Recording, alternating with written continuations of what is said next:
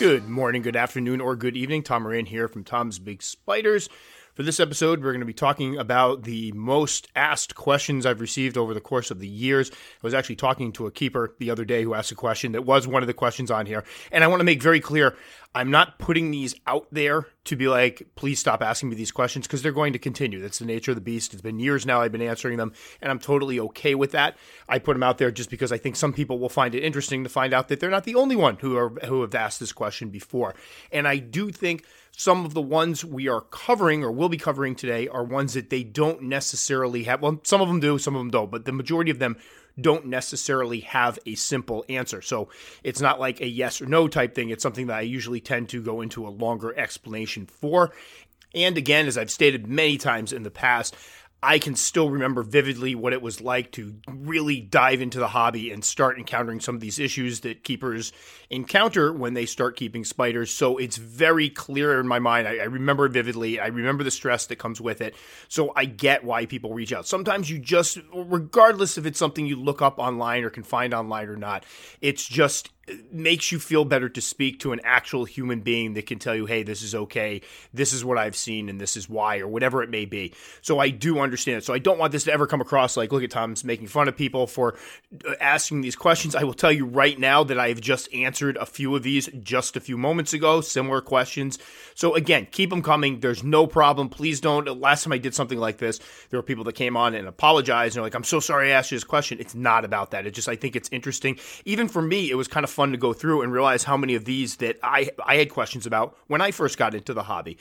And I can tell you that some of them seem to be a little bit, you know, common sense on the surface, but they're really not. Some of them are, I know for a fact, where the origins, you'll see in a moment, they're ones that just because of what I do and who I am, I get asked them. So, anyway, I was speaking to somebody who was emailed me and was kind of conceding you've probably gotten this question a million times. And then they said they'd be curious to hear which ones they get or which ones I get. So, it kind of got my mind going. I thought it'd be a fun one to cover. And in the very least, it's kind of like a little FAQ for people that are just getting into the hobby that listen to this podcast. They can go, oh man, I would have asked that question, or this was something I was wondering before.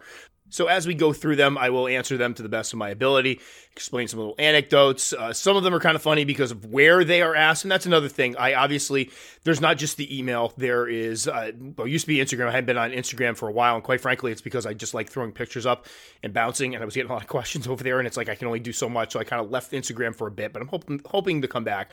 But then there are also messages on my videos, and those tend to be the the mass, the majority of questions I get are off of those, with emails being sent second, and then you know Instagram was a far third. But there's a lot of different places people will contact me. So what makes it funny sometimes is the videos they choose to ask the questions on. I think people have been listening to me for a while know what I'm referring to. But anyway, let's get on to the discussion. Now, these aren't really, and I will say they're in a vague order because there's a couple toward the as we get toward the you know the bottom of the list. They're the ones that are by far asked more than any other question. But there are some in here. I just kind of put put a list together of the most common ones. I didn't bother tallying it. It would have taken years to go through all those emails and everything. But just kind of a general the first ones I'm going to cover are maybe asked less so, and then as we get toward the bottom of the list, these are the ones that are asked con- uh, consistently. Like I'll get two or three a week at least on them. So anyway, to kick it off, first one: what is the husbandry for X species? I get this one all the time, which is completely reasonable. And for example, sometimes people will go through my website, my podcast, my YouTube channel, and they'll look for specific species. And if they don't find it, then they will shoot me an email and go, Hey, Tom, I was wondering, I didn't see any of this up on your site, but I'd really love your take on how you keep, you know, such and such a species. This just happened with Simoroxigorum birupes, where somebody said, you know, I thought I heard you mention that you kept them, but you didn't really have any husbandry information up. So I remedied that. I do keep them. I plan to do an update.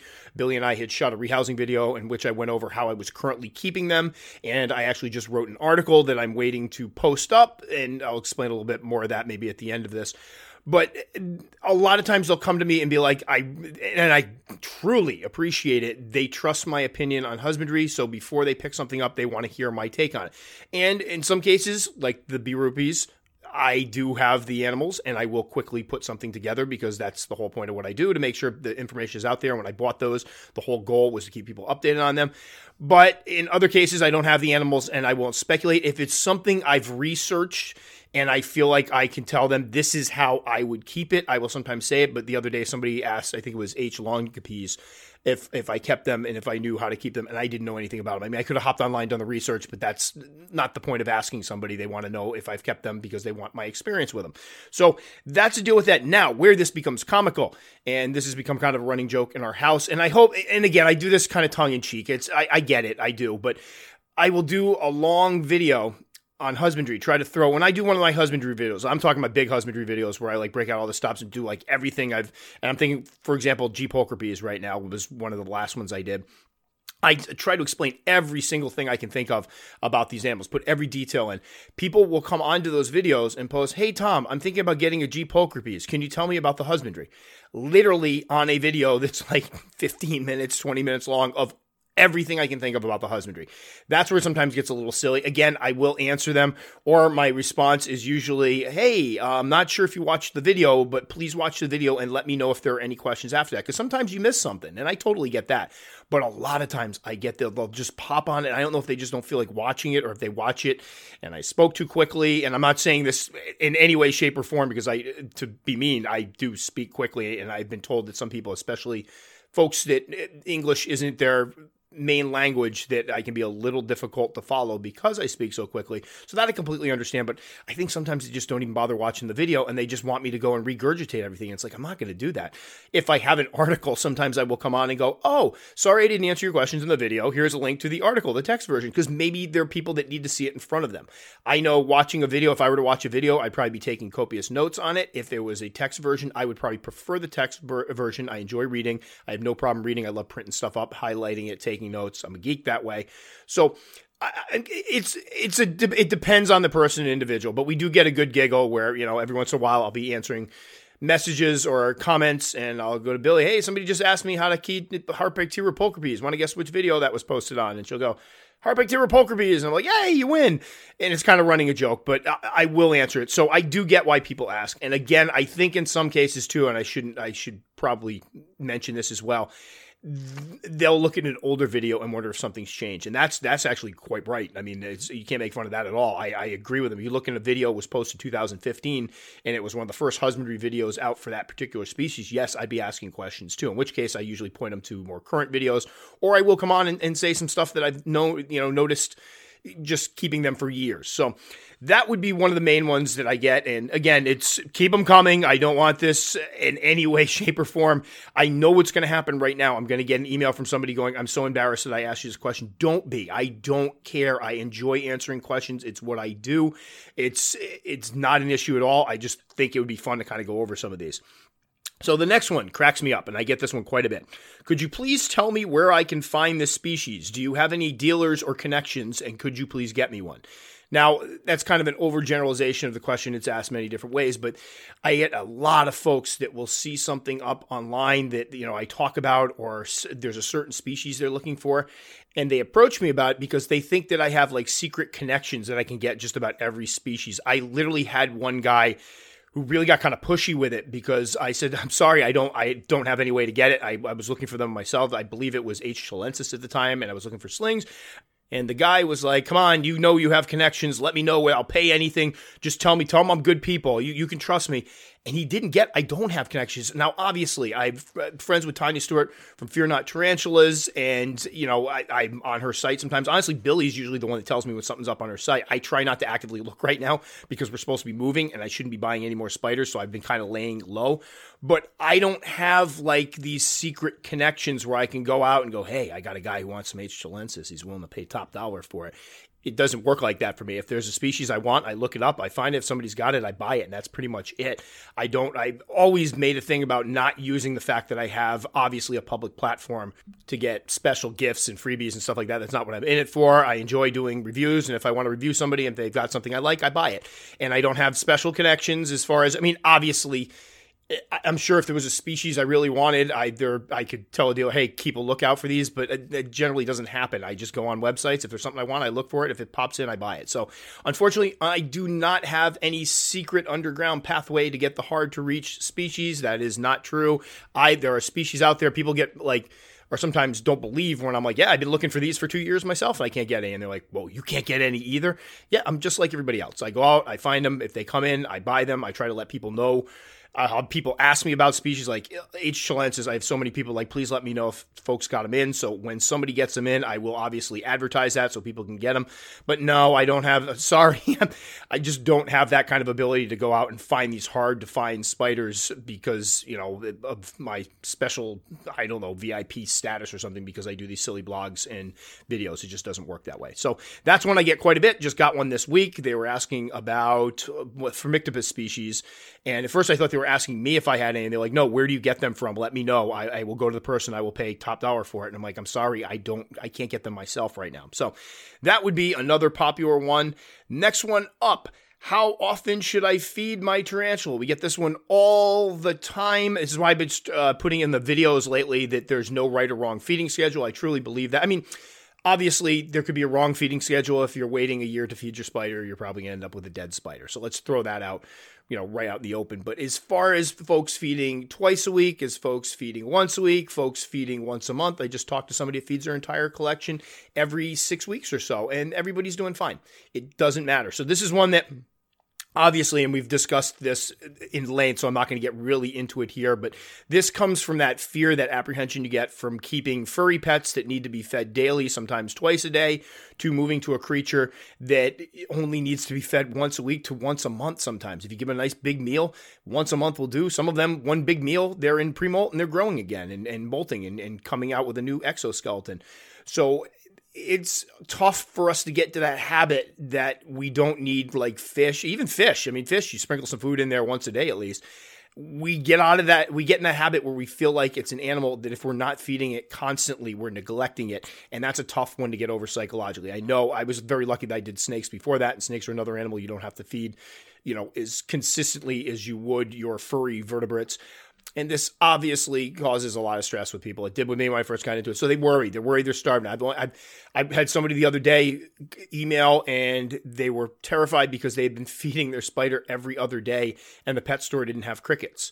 And I'm like, eh, you're totally okay. You could get away with feeding them every other week. You could get away with feeding them once a month if you're feeding them decent meals you don't have to worry about that. And so I do get where that question comes from. I get it quite a bit. It's one of the easier ones to answer because I just do my spiel. There's really no right or wrong. Pick a schedule that works for you. And I, I firmly believe that. So when people go out there, I have a more aggressive feeding schedule. And I think people hear that and they're like, that's the only way to do it. And it's not. It's just what I choose to do because it allows me, I have a big collection and that enables me to go through and check on the entire collection at least once a week, like a, a good look into it. I'm in there with a flashlight all the time anyway, checking things out. I don't want people to think I just like let them sit there for a week. But that allows me to open the enclosure, check for bulges, check uh, for mold, check for dead prey items, or, you know, make sure the water dishes are full, add moisture, whatever it may be. That's why I choose the aggressive schedule that I use. But anybody I've talked to many other people out there that use less aggressive feeding schedules, they do just fine. Now, coming falling right in line with that one, the other one I get quite a bit is, "Hey Tom, is it okay to feed my tarantula and then fill in the blank as far as prey items?" What'll happen is they'll see one of my videos or see somebody else's videos where they use a certain thing, like somebody might only use mealworms. I tend to use a lot of crickets, and again, they think, well, Tom uses these, so these must be the correct thing to use. And that's not it. Oh, I've, I've, a lot of people don't use crickets at all and hate crickets. And I can't tell you, just this morning, somebody came on and said, why do you use crickets? There's so many better things out there. And I'm like, oh, here we go. So that's just what I use. And I do have three different roach colonies at the same time, which I don't talk about as much. I have mealworms. So I do use a lot of different things. I just usually for feeding videos, and when I'm talking about feeding, crickets are the most convenient for me. They're just quicker. Doesn't mean it's the right thing to feed them. Doesn't mean there aren't other things out there. Mealworms work great. Horned worms work great. Waxworms work great. You got B. dubia roaches. You've got B. lateralis roaches. I've used the hissing cockroaches before. There are a lot of different prey items. For folks overseas, you have locusts, which I'm so jealous about. Billy and I just saw huge grasshoppers the other day, and we're talking about how we wish we could get those big locusts over here. I would love to use them. But there is so much stuff out there that you could use for prey items. All of them are good. Another question I get is about mixing up the diets. I have had I've got that one actually twice in the last week where people have asked, is it good to kind of mix up the diets a little bit? I do it. I just there's no medical science for it. I just like to mix up items. Some things are like I mentioned before that when something just molts, I like to drop a big fat dubia in because it gets a, you know a lot of nutrients right off the bat. It usually takes them about a day to eat it, and they, they, put on weight rather quickly after that molt. And you give them some energy after that stressful molting process. Uh, I've used mealworms with smaller ones, mealworm sections for babies. Sometimes I just throw some mealworms in there to shake things up a bit. It, it, you can feed them the same thing all the time, and you're perfectly fine. You can mix it up a bit. I'm guessing that can only be a positive thing, but there's no, I don't have any scientific evidence to back it up. I did have somebody email me recently asking if there's anything talking about what ideal tarantula nutrition should be and what is in each of these animals and what they should get. So kind of like we have, you know, the humans, we have the pyramid. What should we be feeding our tarantulas? And I don't think, as far as I know, there's nothing on that. These guys are not stu- haven't been studied in that way. So yes, you can feed them one thing. Yes, you can feed them many things. Yes, there are many different things you can feed them, and feel free to experiment with what works for you. Because again, I've said crickets work for me. Some people hate them. Some people like the. I do like red runners. I use those uh, quite a bit too, especially with my smaller ones. I absolutely absolutely love them for those cute little things too. I feel terribly about it, but they, they make good food source for my tarantulas. So moving on to the next one. This one I get quite a few of, usually with some photos. Is this enclosure appropriate? I get that one a lot. And again, this is this is a good one.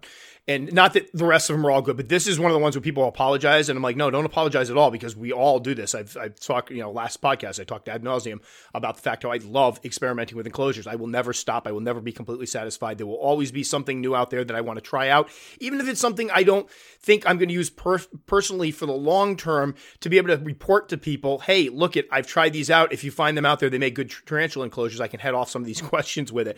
But I get this one all the time. And sometimes it's something very, it's a very well set up enclosure. What I've really enjoyed lately, honestly, and in contrast to when I first started doing this, is the majority of the picks I get lately are beautifully set up enclosures. Uh, I think a lot of people are emulating what I'm doing and not saying that's perfect. It's not. And there's obviously, you can get much more creative and do much more with it, uh, with the enclosure setups themselves.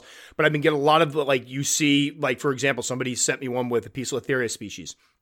I used to get a lot of things. It was a piece of Poecilotheria with a little tiny bit of, you know, a little sling with a little tiny bit of dirt, a big piece of cork bark, and no type of uh, fake foliage or anything for it to hide behind, no moss, just a very barren enclosure. I'm like, yeah, it's not a good enclosure for them. They like to dig. Now, what I'm getting is people are getting ones with a couple inches of moist substrate. They've got the sphagnum shoved in there. They've got lots of places to hide with fake foliage, and they've got a good setup for a Poecilotheria species. So people are actually doing their due diligence. They're doing their homework, and more often than not, I'm getting some pics of some very nice enclosures. They do every once in a while. Somebody will send me something and be like, hey, I've, I found this in my attic. I'm thinking this would be great for my avicularia avicularia, and I'll look at it and be like, nope, wouldn't use that at all. You know, I, somebody that had an old candle holder or something. It was like a glass. It was supposed to be a it was old candle, but it had like a cover to it that could snap on, and it just didn't look like an appropriate enclosure. And they were they were grateful. They're like, "Do you think this would work?" And I go, "I personally wouldn't use that." And they're like, "All right, thanks so much. I'll try something else." Or sometimes they you know have something that they think's a really good idea, and I'll go, "Here are my thoughts and why I wouldn't use that." And they turn around and go, "Thank you. I've got something that's much more appropriate. I'll use that instead." So that's a great question. And again, I've, I've encouraged people before in the past that if you have something you're not sure about, reach out and I can give you my opinion. I have used enough things that I can. I think I have a pretty good eye for recognizing what work, what won't, or in some cases, all right, that will work, but you need to do this to it. Like somebody showed me one recently where there was like no cross ventilation, a couple holes in the top, and like you really want to get some cross ventilation in there for that species. So the cage thing, the enclosure thing, that one's a good. I, I I'll continue getting those. They're all good, but I mean, this is one of those ones that you can't always get your answer from a search. Some of these other ones you can do a search, you'll get some information. Granted, it may be contradictory information. like you'll get one person will say one thing, one will say the other. And again, I do think that leads to people reaching out with these questions because of the fact that, it can be tough to find consistent information. But in this case, I think some of these things you just need somebody that's been in the hobby for a little while that recognizes the, the immediate, you know, immediately recognizes the pros and cons to be able to say that's a good enclosure, do this, or I would put that back in the garage or use it with something else. So great question when I get that one. And again, I think I have one of those in my box today. I have to answer that I noticed when I was just before I was going on the air with this. So the next one I get quite a bit is this an appropriate substrate for tarantulas? Or What should I use for substrate for tarantulas? Now, sometimes I get this after I talk about substrate in a video and say what I use and the fact that you could use anything. And that, it's like, okay, look at, you know, two minutes and 30 seconds in, I answer this one or whatever. But the majority of these are emails or on videos that I don't talk about the substrate. That's a big concern for people. I get it, having gone through a situation where I picked up a couple bags of substrate that were tainted with something that was probably herbicide and possibly, well, I know for a fact it had fertilizer in it because I ended up opening up a second bag and find the little fertilizer balls. But I also, from the symptoms that my tarantulas and insects that I was putting on it had, I'm guessing there was an herbicide with it we worry about substrate because we don't want to bring in chemicals from outside. We don't want to bring in possibly something that's corrupted or contaminated with herbicides or dangerous chemicals. You never know. So I get why people stress about this. And I personally bounce around and use a lot of different things. I use for years the cocoa fiber, just like everybody else. Then I started using, you know, keeping more fossorial species that required moisture. I found that that stuff, you know, the water, you can wet it down easily, but it collapses when it gets dry. It doesn't hold a burrow great. It can hold a burrow. They will web it, but it doesn't hold it great.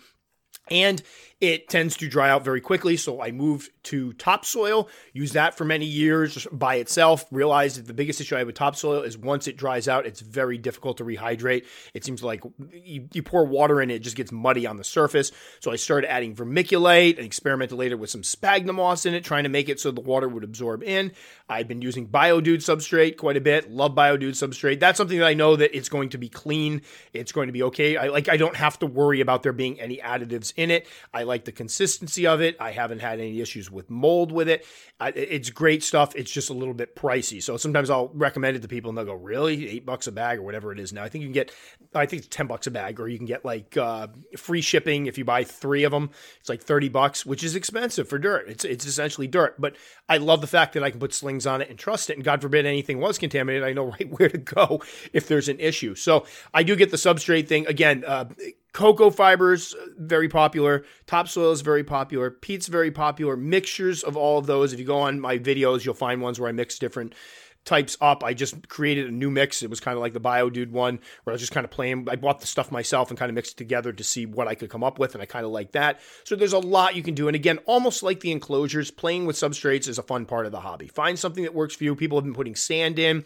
They've been putting the excavator clay in. We've experimented. I even had somebody was taking a type of kitty litter that's made out of it's basically just 100% clay, and they grind it all up in a blender and they put that in. And when they dig their burrows and starts to dry up, it solidifies, makes a nice strong burrow. So many different things you can do with the charcoal that helps with keeping down the molds and fungi.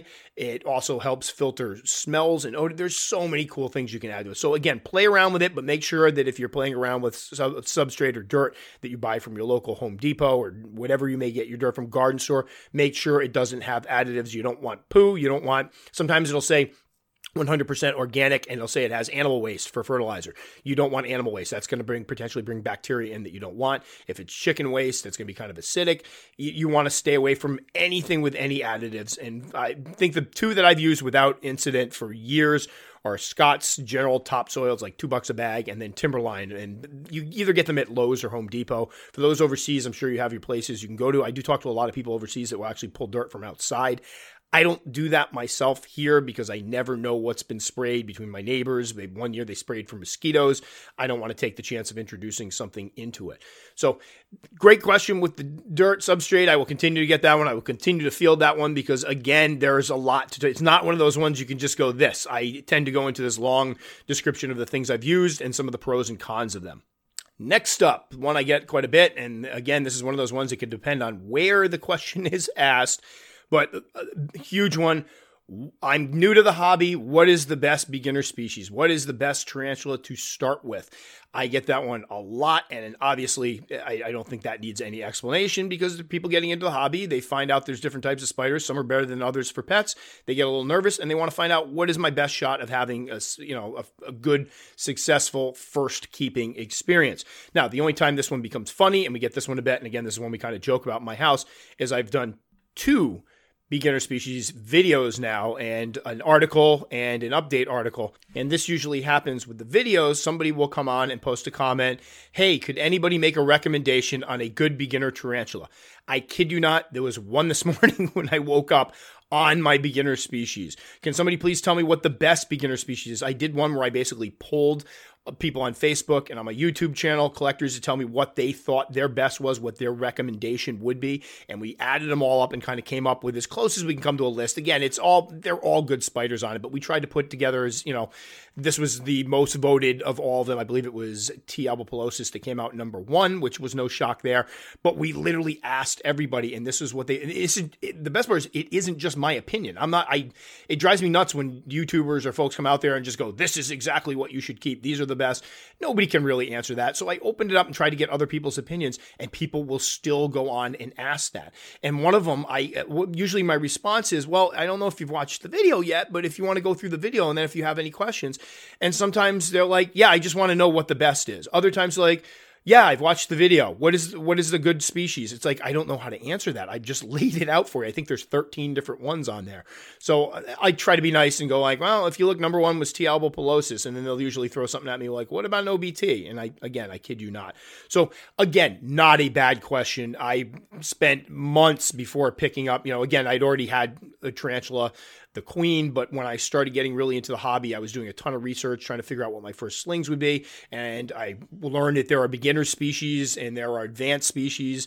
That was something I didn't know about when I first got into the hobby. I just thought the tarantula is a tarantula. So I did a lot of research on that. And I think a lot of people do the same thing. They, they're like, I'm going to get a spider. And then they realize how many different species are out there and that they're not all the same, that there are some old worlds, there are new worlds. They get spooked and they want somebody to tell them, is this a good one? What should I start with? It's a totally reasonable and understandable question, one that I enjoy answering. I usually throw out like the top three choices. I I usually throw the G Pulchripes in there because it's one of my favorites. I have, I think, five of them.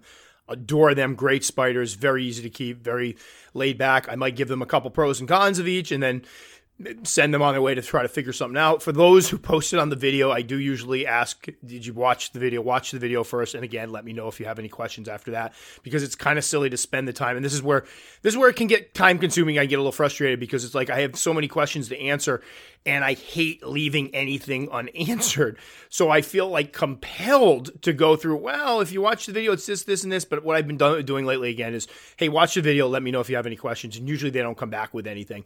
But it's just so funny when somebody comes on. It's like we spent so much time putting that video together. I was very proud of it. It was one I don't do a lot of lists. I don't, I'm not a fan of the list thing because I think they're, it's just all a matter of opinion.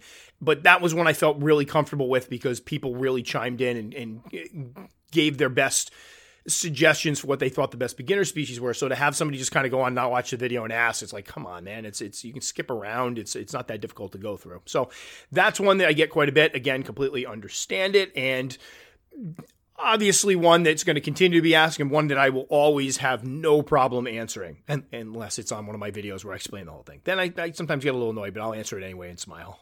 Now, with the people asking what the best beginner species is, the next question that usually comes up, and I'm going to kind of chunk this into one, but will be what is the best tarantula to get for handling? Or what is the most docile tarantula out there? Because I like to handle, I get this one quite a bit. This is a tough one for me only because I always feel like I have to put, you know, uh, give my little disclaimer about you don't have to handle tarantulas and that not everybody handles the tarantulas. I try to do it tactfully, like just to give you a heads up, and then I will move into species that I know are generally thought to be more tractable than others. But this is a tough one for me because I feel like there's so much more information somebody needs to know that's getting into the hobby.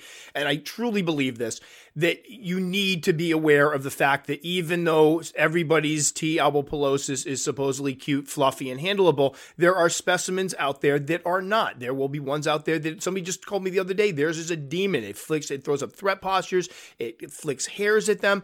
There's always that exception. There's also the fact that we talk about that slings in juveniles, I don't see a need to hold slings. I think that's just asking for trouble personally. I know some people do it. If it ends up on your hand, and I'm not talking about like you're, changing an enclosure or you're doing a rehousing, it ends up in your hand. I'm talking about people that actively hold the slings. I've seen them bolt. I've seen them quickly get places where it's difficult to get them out of. I just think that's like an accident waiting to happen. Plus, at that size, they're expecting to be preyed upon by larger animals, by birds, by reptiles, by whatever it may be that's out there that will eat, you know, arachnids and insects. So it's kind of, you have to figure it's a little bit traumatized and have this big hand come down and scoop them up. So I, I get into, you know, all right, heads up. Yes, the B. hamorii is known to be very docile and tractable as an adult but expect your sling and juvenile to be a bit more skittish. In fact, I've talked to many people that have hammerized it right around that three inch mark. They turned a little crazy speed demons and kicking hairs and everything it's it's not an easy question for me to answer because I can't just go, "Oh yeah, pick up this this and this." I need to explain to people there's more to the story. I need to explain that there are other things you need to think about and the fact that there are a lot of people that don't handle it all, the fact that recognize there are old worlds and new worlds that if you start getting into old worlds, you don't want to, you know, handle those because if you get bit, you might be in a hospital. Things of that nature. And it's tough for me because I don't want to sound like I've had people go, "Why do you hate handling?"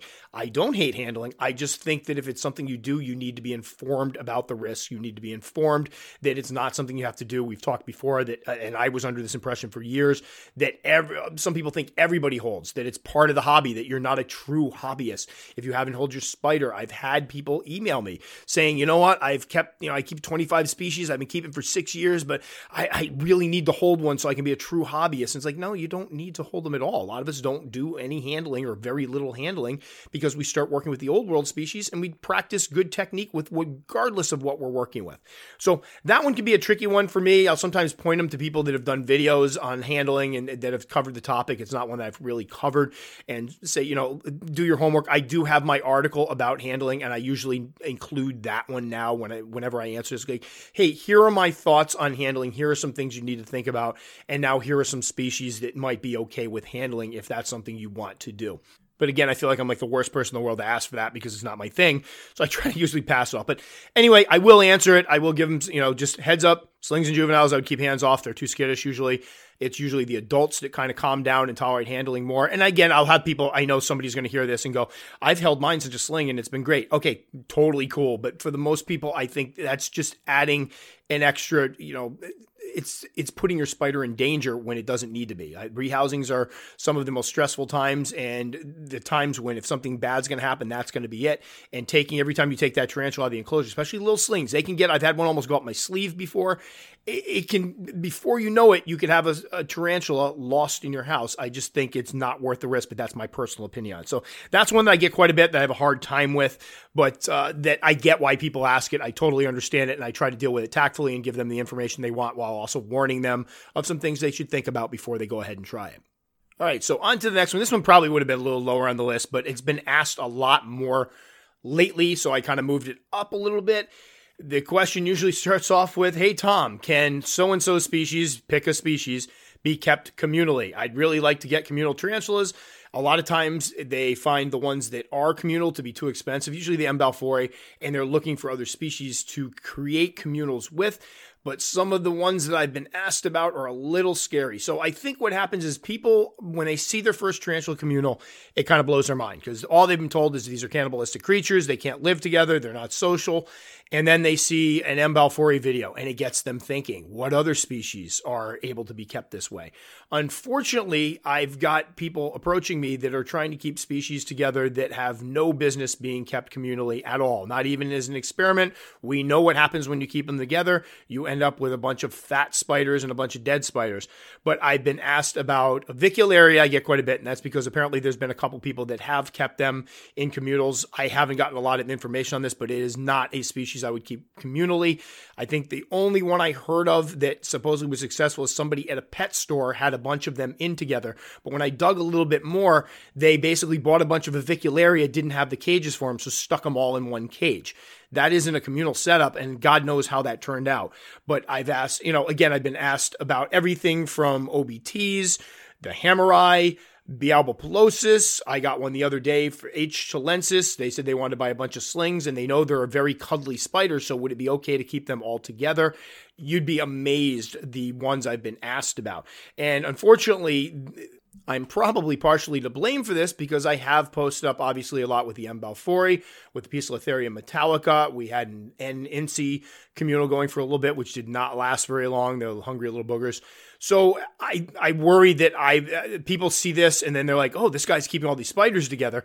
What can I keep together? And a lot of times it's people that are just brand new to the hobby, which really scary because they're going out like I, I can't tell you how many times somebody go, I have a chance to get a bunch of L. parahybana slings, but I don't really want to keep them separately. Could I keep them as a communal if I give them enough space? And it's like, no, not unless you want just a couple L. parahybana left. They're going to eat each other. So that's one I get a lot now, a lot more lately, and I think it's because there's been so many more attempts at communals out there. There's a lot of people doing different species of Poecilotheria now. Obviously, the M. balfouri communal, when I started mine, there wasn't a lot of information out there.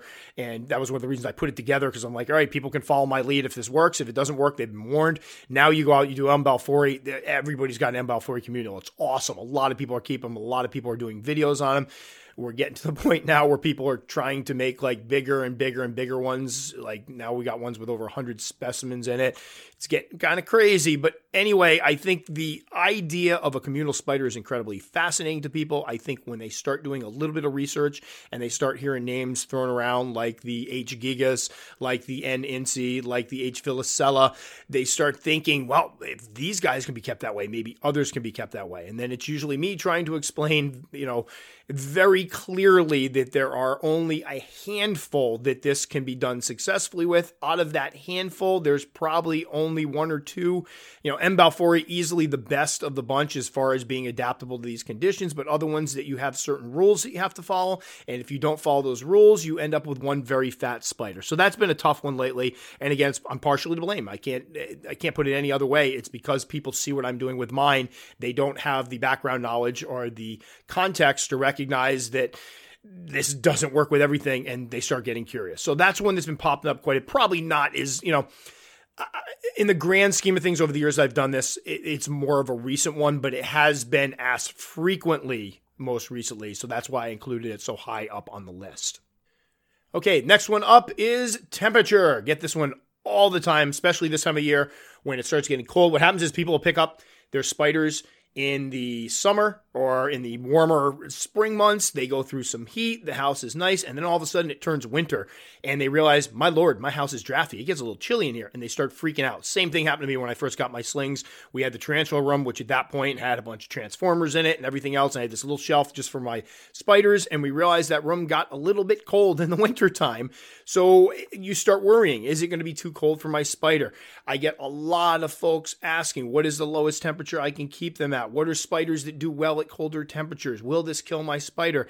And again, I totally get it. And this is a question I will continue to answer until the day I stop doing this because there is a lot of misinformation out there. If you look at a lot of the so called care sheets or care guides out there, they give quote unquote ideal temperatures that your spider has to be kept this temperature to do well. It drives me absolutely insane because then we get things like people will contact me. I got a T stirmi. It doesn't seem to be doing well. I've got a heat lamp on it and it's at 90 degrees, like the care guide told me. And that might be a bit of an exaggeration, but I've literally had people tell me they are freaking out because they read that the tarantula needs to be kept between 85 and 87 degrees, and they can only get it up to 86 or 83 degrees or something like that. It kills me because we probably end up with more dead spiders with people trying to play with the temperatures if we just left them alone and kept them at room temperature. Now, the question about room temperature, everybody, oh, room temperature, whatever you're comfortable in, they're comfortable in. We've gone over this as well. I like it cold. What I'm comfortable in ne- wouldn't necessarily be a great temperature for tarantulas. So you do got to keep in mind that if you're eh, eh, generally, if you're able to go sit in a t-shirt in a room, your tarantula is going to be okay. For those of you who like it a little chillier, you may want to find a higher corner, a shelf higher up where it gets a little warmer. Because again, I've talked before about the fact that on the, you know, if you measure the, the temperature in my tarantula room, it's like 72 degrees on the floor. It can be 80 degrees all the way up to the ceiling. It, it really, there is a range. So just put them up a little bit higher. However, with folks, I think where it becomes an issue is with folks with the really drafty houses where they have breeze coming through and it can get quite chilly. That could be a problem. I would worry about breezes if you have them in a room where the wind picks up and it gets chilly outside and you can feel a cold breeze. That's not a good situation for them, especially the majority of them would be all right. Your grammostolas, your aphonopelmas, your brachypelmas normally live in regions where it can get cold. You'd be surprised at some of the temperatures that they're able to adapt to. So I wouldn't worry about ones like that. And again, if it's around 60s, you're usually fine. Now for police, for homesteads draft heat, you need to get them in a place where they're not going to get a draft. That's that's dangerous. Something I wouldn't play with. As a matter of fact, in my tarantula room, I realized when I started expanding it and we started getting all the transformers out and I started adding more and more shelves. There's a window in there, and I realized it was a little drafty. And I ended up sealing up that window at one point during the winter because the draft was coming in. That's something you don't want. You do want to be careful of drafts. So that's something when people go, yeah, well, if the whole room's you know 65 degrees, you're fine. Well, if it's 65 degrees, but they're in an area where there's a cold breeze coming in, I would definitely remedy that and make sure that window's, you know, sealed up or make sure you put them in a place where they're not going to, you know, be hit by that breeze. If it gets colder, I have spoken to folks where it can get down to the 50s. That's a little bit chilly for some of the species out there. And you would, in that instance, probably have to look at some type of extra heat. Obviously, uh, the I have one of the stand up oil filled space heaters that work really great. It's got a temperature ther- you know, thermostat on it. You can set it to a certain temperature. Heating the whole room is pref- more preferable than trying to heat the individual enclosures. So, for example, if you're keeping them in a den or an office, just heating that den is probably better than trying to heat the individual enclosures. I do not encourage people to use heat lamps, heat rocks anything like that in the uh, like right on directly on the tarantulas the heat rocks they'll just sit on them and basically fry heat lamps can burn them up I've had some people use heat lamps in a room that it's not directly near the tarantulas, it's just taking the chill off the room. That can work. I've actually used the heat lamps on my snakes will raise the temperature in that area up quite a bit. So even just having a shelf somewhere nearby that can work. The other way to do it is you take a basically a heat mat and you put a piece of foam on the back of it to keep the heat coming out one direction. You mount that on a wall and you can position your enclosures to a point where they're getting a little bit of that heat, but not so much that the spider will hug that heat source and become desiccated and die. So that's a little something to think about if you are in a home or in a situation where it does get too cold for the tarantulas, especially if it's a place where it doesn't warm up year round. I've had talk, I've spoken to a couple people where apparently the temps even during the warmer months aren't particularly warm. That might be something you look out, but I would say in most instances they're going to be fine without an extra heat source. And when you try to introduce an extra heat source to kind of warm things up and improve the growth rate or whatever, you can sometimes do more harm than good.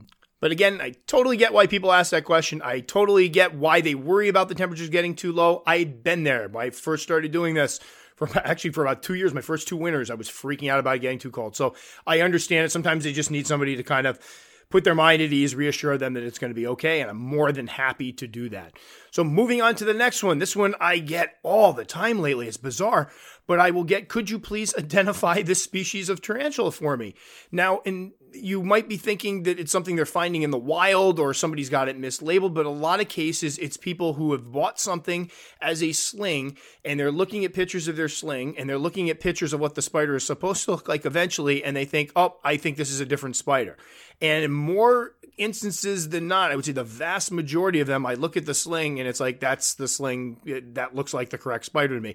Of course, slings can be so difficult to, you know, especially New World slings all kind of look the same. So if you show a little brown New World sling with a little black mirror patch on its butt, it's very difficult to differentiate that from any other New World sling. So I don't know what's going on. I think what's happening is people hear about spiders being sold that are mislabeled. They get that into their heads. And then they get a spider that doesn't quite look like the pictures they had looked in Google. And remember, some of those pictures, the lighting's off, the color's off. You don't want to judge them just by appearance, but they will see something and go, you know what? I don't think this is the correct spider. Then they start researching other spiders it could be, and they find something that looks like it and go, and they become convinced that they were sold the wrong spider. This happens all the time now. I get, I get a lot of these.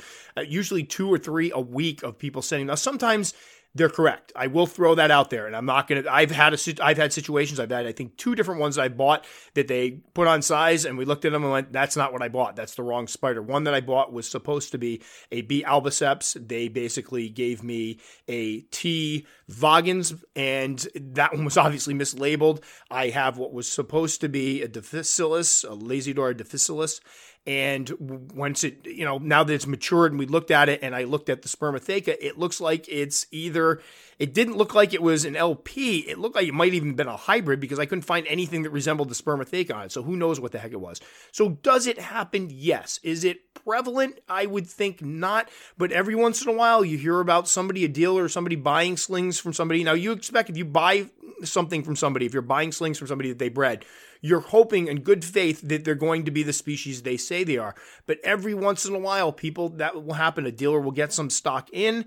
They can't tell the difference at that size. People go, "Why didn't the dealer know?" You, they all look the same at that size. You're you're relying on this person selling it to you that they know what they're talking about and that they're selling you the correct species. But then what happens? People get them out. Usually, a couple years go by, especially with the slower growing ones. They start maturing, getting their adult colors, and people are like, wait a minute, this doesn't look like the spider I thought I bought. So, does it happen? Yes, but it's not common. I think for folks that are asking me, I mean, usually what ends up happening is I go, it looks like a New World species. I can't tell at this point. Your best bet is if you really do think it's the wrong species, try to get a molt on it. Hope you can compare it to Spermatheca or just wait till it becomes mature or starts getting its colors, and then you'll have a better idea. I have had situations where people have had what they thought was supposed to be a B auratum and they ended up with a B Boehmei. I've had situations where people thought they got a Grammostola uh, pulchripes, yet they ended up with something else. It does happen. It's not prevalent and it's not something most people should be worrying about. If you get to a point where it starts to mature and you're curious, like you think it might be the wrong species, yes. If you've got pictures of it and it's starting to show the adult colors and they don't match up, definitely reach out. But it shouldn't be something the majority of people are worrying about all the time. And what I'm getting is a lot of these lately. So I'm thinking something's out there where people are starting to freak out thinking they got the wrong spiders. And what it ends up is me usually just going, I don't know what it is. It looks right now, it looks like, yes, it could be. I get a lot with the LP. They think it's a different species. Yes, it looks like it's an LP sling to me, but let it grow up and see what you get. So not something I would really be worrying about not something that one of those ones I'll, you know, again, I'll answer it. Sometimes it's fun. Sometimes we do, you know, it's the only time, honestly, the only time it's really fun for me is when they do send a picture and it's like, oh, whoa, that's definitely not what you thought it was. And we do get some of those pet shop ones are the ones we usually get ones where people go, yeah, I bought this as an N chromatus, but it looks like a Phormictopus, you know, Cancerides. I've gotten those before. And the pet store ones, yes, if you buy something from a pet store as a sling and it grows up and it doesn't look right, the chances are it's probably the wrong species. If you buy something from backwater reptiles, chances are you're getting the wrong species. There are instances where it happens, but the majority, if you're buying from reputable dealers, if you're buying some of these people out there that have been in the business for a while, it shouldn't be anything to really worry about. I just think there's enough to worry about and then stress about in the hobby without worrying about getting the wrong spider. So it can happen. And again, I, I, absolutely reach out and I don't mind answering these. It just, it's become weird how many of them I get. It used to be every once in a while you get one. Now it seems like consistently I'm getting people, I think I got sold the wrong spider. I don't know if there was some big thing out there, video or something where somebody said this was a big issue. I don't know what's going on, but it seems more prevalent than ever. So that's become a big one lately. Wasn't so much earlier when I started doing this stuff, but definitely one that pops up quite a bit. Now, next one up is why is my spider not eating? We get this one all the time. It can be, you know, this is one I expect to get to the day I die, and I totally understand because as much as it sounds like a simple question for somebody just getting into the hobby, it can be very stressful to have your tarantula not eating. And what we usually do is I have a checklist I go through. When did you get your spider? I just bought it three days ago. There you go. It hasn't settled in yet. We start there. Make sure it's settled in. Make sure that it's, you know, set up right, that it has a place to go, that you gave it a hide, that you gave it a starter burrow. Then if they had it for a little while. Was it in good shape when you got it? Is the booty nice around? Does it have a nice fat abdomen? In which case, it's probably in premolt. I ask what they've been feeding it. Have you been feeding it consistently? A lot of times you get something like this. Yeah, I was feeding it every day and it suddenly stopped eating. And I'll be able to go, there's your answer right there. It's filled up. You've fed it quite a bit. It's probably going to go into a long premolt period. So be prepared because it's going to take a little while. And it's just the natural how they grow and you go through the whole molt process. So this one you get quite a bit and it's, it's fun sometimes to break it down because, again, after doing it for a while, you know exactly which questions to ask to get to the root of what might be causing it. Now, every once in a while, you do get a sad case where something's not eating and it's because the spider is unhealthy and those kind of stink. And again, you try to troubleshoot and figure out what's different. Was there new uh, substrate change? Was there something done? You know, did it get too cold? Was it, you, you go through all these little troubleshooting things to try to find out what might have led to this. Sometimes you find nothing. I had a situation recently where somebody's spider died. It sounds like the, the enclosure was set up perfectly it sounds like the care it was getting per- it was perfect. The environment in the home seemed okay. The spider just sounded like it was probably weak and sick to begin with and didn't do well it happens. But the majority of the time, when there's a spider not eating, it's one that was either purchased already in pre-molt, it's one that hasn't settled in yet, and it'll usually eat in a couple weeks, and the people will email me back and go, "You're right, it ate," or it's you know they've been feeding it all along and it's gone into its natural pre-molt period. There's usually not too much to worry about there, but that's a very common one, and obviously I completely understand why people are asking it. And that one leads to the next question How do I tell if my spider is in pre molt? Again, that one is one of the top questions by far. They will usually come with a specific species. And in some cases, it's pretty easy. And you go into your spiel, they're going to have a fat booty, their colors are going to dull out. If it's a sling, they're going to get super shiny. You know, they become more lethargic. You can do your whole thing, and they go, oh, okay, I'm seeing some of those in mine. Other times you get situations like some of the arboreals, it can be more tricky because they don't fatten up as much. Uh, the C. pubescens is one that I get a lot of questions on because those guys don't get particularly fat. They still throw me off. I've had these guys for years and I will still be surprised. Like mine will stop eating. I'll be like, oh, is it getting old? What's, what's wrong with it? And then next thing you know, it has a molt like, oh, duh, I should know this by now. So there are certain species that will, you know, obviously not look the part, so to speak. They don't fatten up as much. Avicularias, I have a, a lot of folks like, yeah, my baby avicularia just surprised me with a molt. I didn't think it was that fat at all. I think with the the arboreal tarantulas, especially, they can't get too too fat because that could be dangerous. Them bouncing around the trees all chubbed up, so they don't get quite as thick. But I have noticed they become more lethargic overall. They'll become more secretive. Some of them will web up more. They tend to sit more sedentary in one corner. As I drop my notes in the background, there's a lot of ways you can tell with them. One of the ones that comes up a lot is Poecilotheria metallica, and I just had somebody ask about this because I've had this situation with mine as well. The first one I raised would eat, it was doing fine, it would stop eating. I go, oh, good, it's in pre-molt. A month would go by, no pre-molt. You know, over a month would go by, no pre-molt. I'd drop in a praetum, and it would eat again. And I'm like, what the heck is going on? They would some. It was one of the only species of tarantulas I've ever raised that would do the little fasting thing. We do a little fast for a couple, you know, a month or so, then eat again, and the next thing you know, it was in pre-molt. So you do have situations like that that makes it confusing. But overall, there are signs to look for. I did do a video on what to look for as far as pre-molt, what molt is, what the spiders do to kind of give people a heads up. I think the biggest thing I would have I, would like to take back is I mentioned the fact that their butts get. I mentioned that slings butts get shiny because slings aren't covered with all the hairs yet, so they usually the abdomens get very distended and shiny. And I can't tell you how many people will email me and go, I have an adult Grammostola pulchra and uh, its butt isn't that shiny yet. And I was like, oh, they misconstrued. So that's one I'd love to have back and be able to clarify in that video because I don't think I made it clear enough. But there are many different signs to look for. With I think the majority of people listening to this podcast right now are probably aware of them, but we all still have those ones that kind of throw us. Again, mine's the GBB, where they have it, they stop eating, you freak out, and you realize, nope, they're just having themselves a molt. They just didn't put on that much weight this time. So, a good question, understandable question, one that even those of us that are season keepers that have kept for a while will still every once in a while get surprised. It's a totally reasonable question and one that I expect to continue to answer for years and years to come. Um, and on the topic of molting, the other one I sometimes get, not as frequent as this one, but it pops up every once in a while, is their tarantula seals themselves up. I know it's probably in pre molt, but I don't think it left itself enough room. Should I open it up and give it more room? No, definitely not. Tarantulas have been around for a long, long time. They, they obviously problems can happen during molt, but one of the problems usually isn't that they don't leave themselves enough space. They can molt. I've had tarantulas molt in transit in tiny little areas. They don't need a lot of space to molt. If a tarantula has sealed itself up, it has given itself enough room to complete the process, and you should not, under any circumstances, disturb it, even if you think that the area it's molting in is not that big. If you watch one molt, they don't really take a lot of room. You know, there's a little wiggling and moving, but they don't need a lot of room to do it. So, no, do not worry about your tarantula not having enough room to molt. Do not open up the area. All you do is risk harming your tarantula or inter, interrupting the molt process, which could be deadly to your tarantula. So that's one we'll answer right off the bat. I get that one quite a bit. Just had that one the other day and I had to warn the person do not open it up, do not play with it. It knows what it's doing. And finally, so let's see who can guess this one by far. The other ones are kind of, you know, somewhat in order. I don't, again, I don't like going, this is number 10, this is number, it's just not my thing. However, this one is definitely number one. It's a question I get asked more than any other question. I can guarantee any given week that I'm going to get questions on YouTube about it. I'm going to get questions in my email box about it. I'll give you a second to guess what is the number one question by far I've been asked since doing this. All right, you got your answer in mind? It is Help, my tarantula has buried itself. What should I do? It's easily the number one. It's we've all been there. I've obviously documented through podcasts and through articles and through my YouTube that I was in the same boat. I always bring up my LP was the first one I experienced this with, but we've all been there. We get a spider, we get a sling, whether it be a sling, juvenile, it's usually more with slings.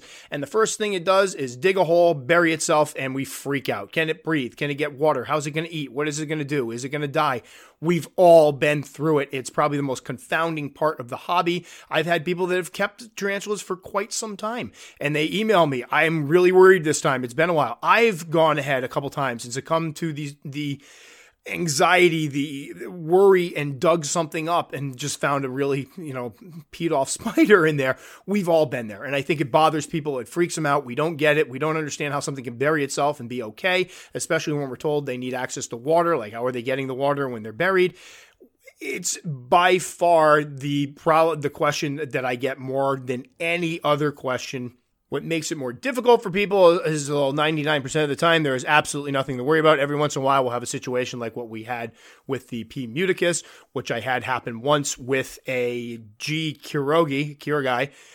They every once in a while you'll get something that buries itself too deeply and doesn't come up after molting or doesn't come up to get something to eat, but that doesn't happen very often at all. So I think we need to be cognizant that there are issues where every once in a while with certain species, especially if you give them too much dirt to dig. That's my big one now that I never thought about when I first got into it. Everybody says if you got something that's going to dig, give it a 32 ounce deli cup, which for folks that are overseas, they're pretty deep. They're about seven inches deep or so. So if you get a little one inch sling and it digs all the way down to the bottom, it's not going to know prey items are up there.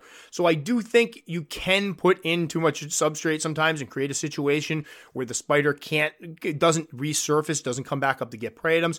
But 99% of the time, it's nothing to worry about. It's an honest to God, it's it's just what they do when they're in pre-molt. They they're not going to eat anymore. They're not in the wild. They're not going to sit out in the open where they can be picked off and predated on by other animals. So they bury themselves so they can hide, be safe and secure when they go through that very strenuous and uh, process that also leaves them very exposed and in a very vulnerable state. So it's normal for that to happen. I think it's also normal for people to worry about it when their tarantula suddenly buries itself. So again, I totally get it. I have answered this question probably thousands of times over the course of the years.